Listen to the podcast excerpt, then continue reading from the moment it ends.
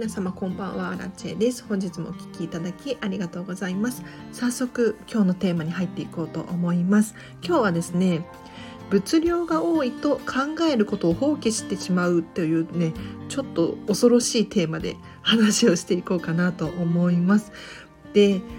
お片付けといえばやっぱりね、物を減らす行為なんじゃないかなと思いますね。えっと、ご自身にぴったり合う物量っていうのを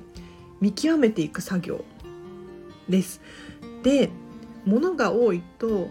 考えることを放棄でし放棄してしまうんじゃないかなって私は思っていてですね。で、これどういうことかっていうと、例えばなんですが、皆さん身の回りでね、何かときめくもの、これはすごいこだわって買ったみたいなものがあると思います。うん、お洋服だったりとか、まあ、家具とかお家とか何でもいいんですけれど、もうこれは何物にも変えがたいみたいな、そういったものがあると思うんですね。ただこれってすごくよく考えて物を買っているし、買った後もすごく大切に使うと思うんですよ。うん、例えば、ね、買ったばかりのお洋服だったら丁寧に扱ったりとか、うん、しますよね。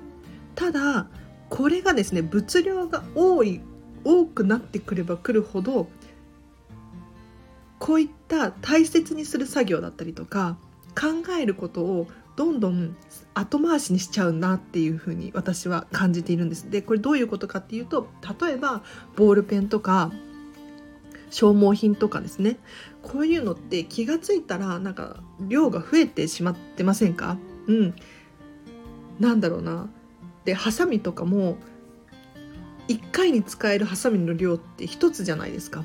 にもかかわらず何本も何本もハサミがあるとなると、これはね、ちょっとね、物量が多いなって思います。で、ハサミが何本も何本もあればあるほど管理が雑になっていくんじゃないかなってちょっと想像してみてほしいんですけれど、ハサミがもしいっぽんしかなければ、ひとつしかなければなくなったら困りますよね。なのでちゃんと元の場所に戻したりとか丁寧に扱ったりとかすると思うんですよ。ただごほんもじゅっぽんもハサミを持っていたら、ひとつなくなってもまた別のやつ使えばいいわけですよね。で、あそこに置いてあって、こっちにも置いてあって、そっちにも置いてあるっていう現象が起こってしまうわけですよね。そうするとどんなことが起こるのかっていうと、なんとなく見当たらないなっていうふうに思って、また間違って買い足してしまったりとか、あとはどこに行ったのっていうふうにイライラしたりとか、うん、あのふとした瞬間に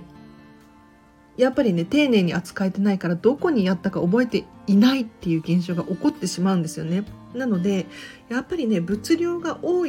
ければ多いほど大切に扱ったりとか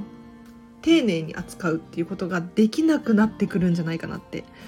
感じます。なのでぜひ、えーと、物の量っていうのは適切な量っていうのがね、それぞれ決まっていると思うんですよ、人それぞれ。うん、なのでご自身にはじゃあ一体いくつのお洋服が必要で、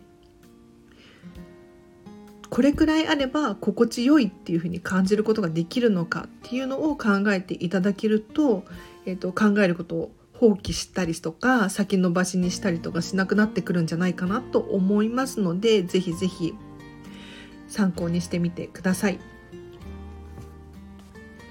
このチャンネルではですね、見習いこんまり流片付けコンサルタントである私が、もっとお片付けがしたくなるそんな理由や効果、メリットについて話したりとか、